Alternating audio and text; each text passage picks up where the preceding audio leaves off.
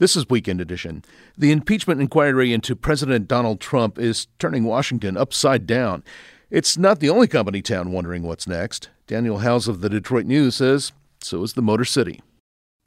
Detroit's automotive agenda in President Donald Trump's Washington may just have gone poof.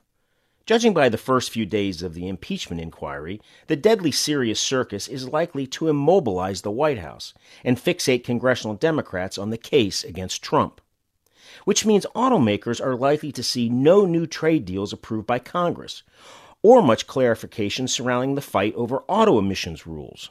Caught in the middle, automakers mulling multi billion dollar bets on the future.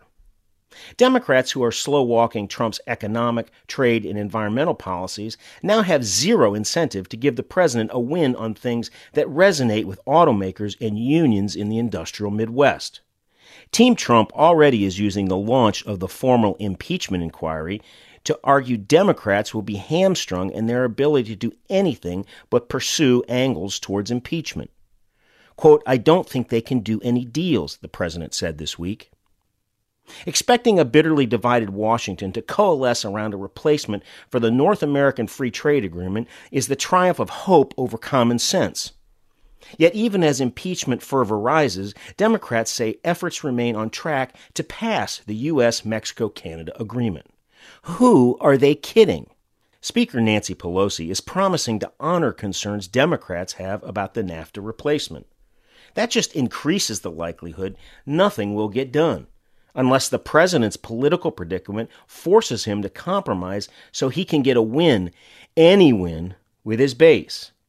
Detroit's automakers and their foreign rivals in the United States shouldn't hold their collective breath. Trump's mounting problems will hobble his administration's push to deliver 2016 campaign promises before the 2020 election. And some of his biggest ones affect the auto industry.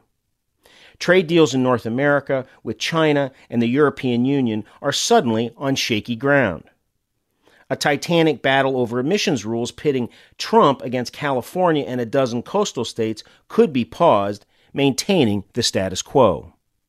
Only the most disciplined compartmentalizer could face such a challenge and still focus on policy. Not likely. So much depends on where the impeachment investigation leads. What's certain is that the auto industry Trump needs to repeat his 2016 win in the Midwest has taken a lot of presidential shots over the past two years. Trump's tariffs on steel and aluminum, his trade battles, and his badgering about investment decisions have not made many high powered friends around here. For now, smart money is betting impeachment ends in the Democratic House. But that assumption implicitly means all the case's unknowns are known.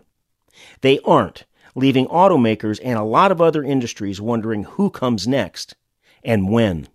The policy drift likely to accompany an impeachment drive risks making uncertainty just about the only certainty in the Trump era.